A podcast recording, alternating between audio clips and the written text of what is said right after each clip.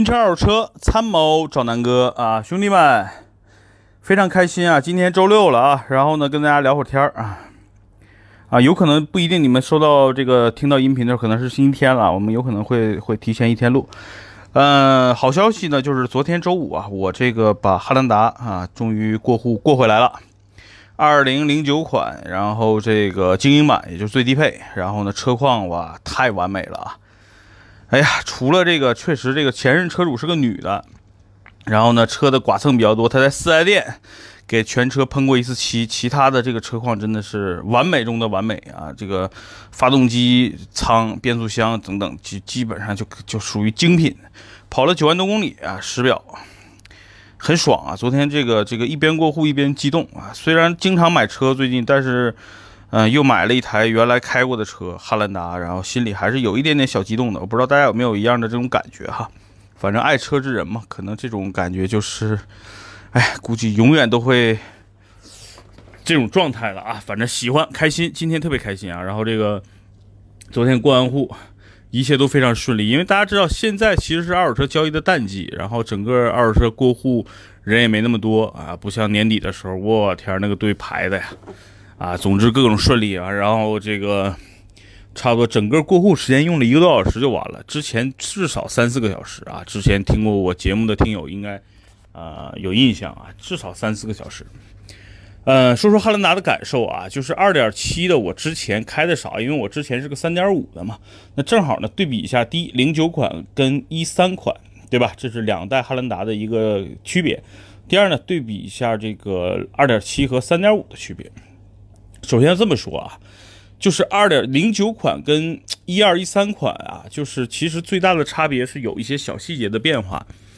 嗯，因为零九款大家知道是最早开始在国内国产的汉兰达，因为零七年汉兰达是以进口的身份在国内卖的，二点七、三点五啊，当时没有二点七，主要是三点五在进口，然后后来有了二点七。先说这二点七发动机非常经典，然后呢，有人觉得动力不行，之前有什么爬坡门啊，一说汉兰达大家就印象那个爬坡门。首先我说这个爬坡门啊，嗯，那个坡啊，捷达都能上去，汉兰达肯定也能上，对吧？一点六的能上，二点七的肯定也能上。当年呢，肯定是因为炒作，大家知道，当年汉兰达卖的就非常好，然后很多这个竞争品牌可能各种炒呗，对吧？呃，这是一个所谓的当年的一个事件，肯定是背后有一些推手在推的。所以它首先二点七正常跑一些常规路面，甚至过一些。小坡啊，完全没问题啊，特特别陡峭的这种停车场也一点问题没有。不要不要受那些啊傻逼这个这个所谓的啊炒作的事儿来来说事儿啊。反正我开动力够用啊啊，说说二点七，而且我跟大家跟你说，二点七这个发动机，虽然现在的汉兰达已经没有了，不用了，对吧？美国的汉兰达就是现在在卖的汉兰达还有在用二点七四缸发动机的，因为便宜嘛。对吧？所以这个发动机大家不用担心，很经典，然后也耐操啊。这个我我见过啊，国内汉兰达里边零九年的有跑三四十万公里，现在还在跑着的，就是二点七的。所以啊，这个发动机牛逼啊，就是稳定可靠。动力啊，首先呢，我觉得汉兰达这个车，你看我是两代车主了，我特别有发言权，对吧？如果谁不服，可以来辩。就是整个车的起步阶段，零到四十、零到六十、零到八十这种加速，如果说就是正常驾驶，咱什么叫正常驾驶呢？就是你就是慢慢的把这个车提速提起来，不是那种一脚油门踩到底啊。二点七跟三点五实际上差别不大，就是在速度上，但是呢，声音肯定是三点五的更好听，尤其打着火那一刹那，六缸的发动机那种嗡的声音是非常悦耳的，那四缸的差点意思。所以呢，在行驶过程中，嗯，这二点七的声音没有三点五的浑厚啊，这是我的主要感受。另外呢，这个车啊，我因为我昨天这个大家懂的啊，这个我昨天是临牌嘛，没有没有上牌呢，然后正好从东边回来，走了一段东五环，哇，昨天车又比较少，下午三四点的时候还没有到晚高峰，你你们懂的，我基本上就一百三、一百四左右玩了一段啊。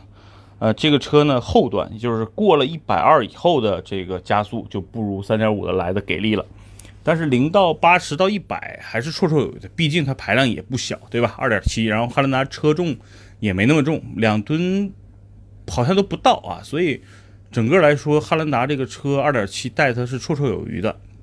另外呢，大家知道我最近很久没有开特别大的车了，你看平时就是宝马三系啊，叉 C 六零，对吧？然后这个偶尔的开开这个 M 二什么的，车都比较小了。然后差不多也有一年没开汉兰达了。哎，正好这一下汉兰达一开就感觉哇，这个车真的很大，哎呀，太适合我了啊！所以昨天开汉兰达是特别带劲儿了啊。但说说二点七的不足啊，二点七的因为都是精英版嘛，跟三点五，我觉得，嗯，怎么说呢？因为太它是盖中盖板，对吧？就是我原来的三点五的虽然也是盖板，但是这个车主呢之前是加了导航。啊，加了一个大屏，加了那个原车的一个小行车电脑，也就是有倒车影像啊，有导航。我这个什么都没有啊，昨天就感觉，哎呀，确实整个配置上差点意思。方向盘也是不带多功能方向盘的，但是我我因为买这个车，大家明知道，就是主要就是平时呃带着牛鞭啊，他们出去自驾游，这个当工作车的啊，所以呢，就是这些配置对我来说也不重要啊。但是没倒车影像，没雷达这事儿确实有点差点意思，这车都那么大。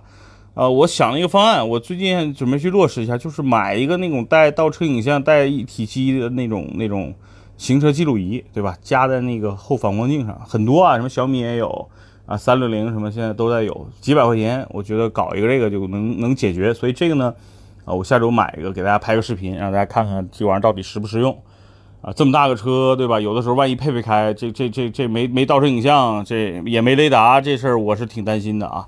所以呢，这个还是得要加一个。我开倒没问题，对吧？南哥这个当年开手动捷达出身的人，对吧？什么都什么什么风浪没见过，什么堆墩子没怼过哈。所以呢，这个这个无所谓了。嗯，那说说零九款跟一三款的主要区别，我觉得零九款在一些小的细节上的处理是要比一三款来的好的，比如说后备箱。大家知道后备箱汉兰达是有一个遮阳，就是那个遮阳帘儿和那个不叫遮阳帘儿，就是储物帘儿的，就是因为 SUV 一般后边都有一个横着的啊一个帘儿啊，一三款好多车就没有了，然后零九款是标配，而且它是可以放在那个地台里边的，这点的设计一三年取消了。第二呢，这因为这是个五座车嘛，那个后后备箱的那个就原来正常七座的下边是一个非常大的储物空间，这点要大大的点个赞。还有太多的这个储物的空间来来弄了，然后各种小的一些细节，我觉得确实比一三款要多一些。那一三款可能为了成本考虑，减了一些，呃，有用没用的吧，反正对吧？所以从一些小细节上看出，能看出零九年这个车上市厂家还是挺厚道的啊。那。现在的汉兰达当然就是最新款的呢，内饰什么的都都有一个质的提升。就是零九款和一三款基本上内饰方面是没有任何区别的。然后座椅呢很宽大很舒服啊。所以总的来说吧，就是汉兰达该有的毛病都有，该该有该有的优点都有。说说它的毛病，就是车开起来没有高级车的质感，就是凯美瑞那种感觉，对吧？隔音一般，就我之前跟大家说过啊，凯美瑞的隔音一般，胎噪有点儿。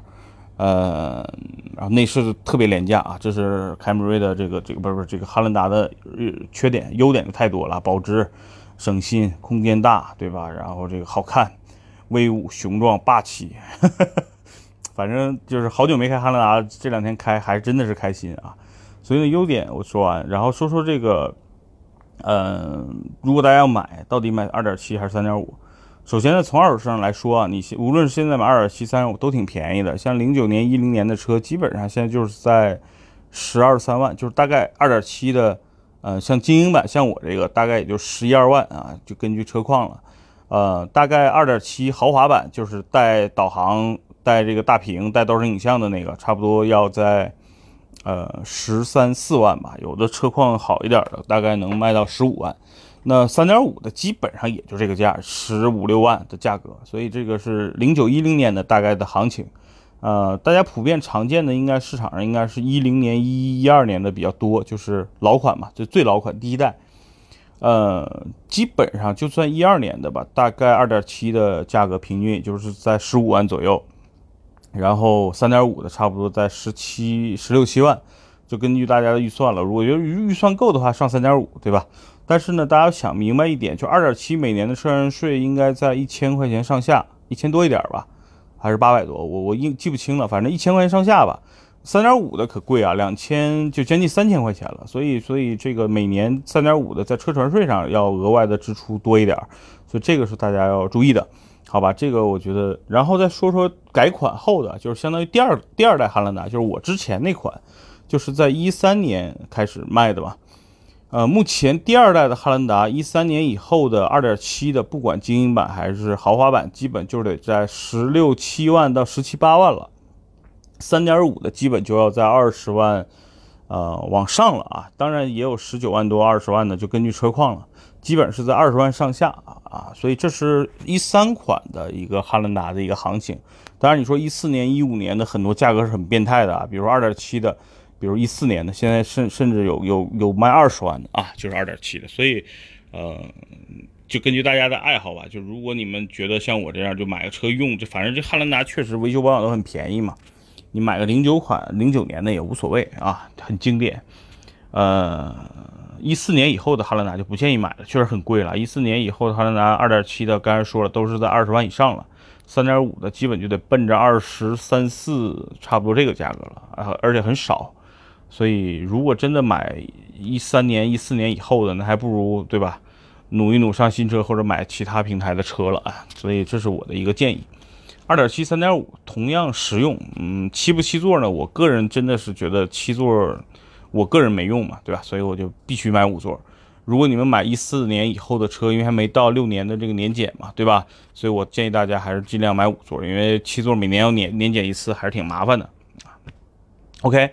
那就是这个关于汉兰达的一个感受，然后，因为我这个精英版的汉兰达，首先有几有一些地方是需要做一些升升级的嘛，啊，还好它它有原车后车主包了一个真皮座椅，那我需要加的就是倒车影像啊，这个是必须要弄的，因为，呃，不是所有我们公司开这个车都都都特别靠谱了，配配我觉得就不行啊，所以，呃，倒车影像是必须要加的，然后这个。车身的颜色因为是灰色，我不是特别喜欢啊。当然，我觉得先开一开也无所谓。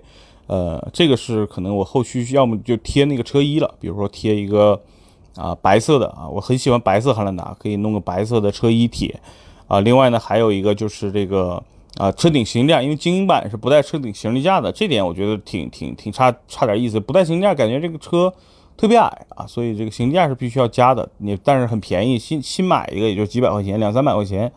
呃，我去搞一个，所以整个车我会后期做一些升级吧，正好做给大家做成视频看啊。这就是关于汉兰达我这两天提回来的一个感受、心得体会啊，非常简单的跟大家先聊一聊，然后具体呢这些啊感受我我看我视频吧，对吧？争取下周把这个视频搞出来，然后因为这个带着这个牛鞭他们准备去天津，咱们来个自驾游，然后再再弄点小烧烤啥的，对吧？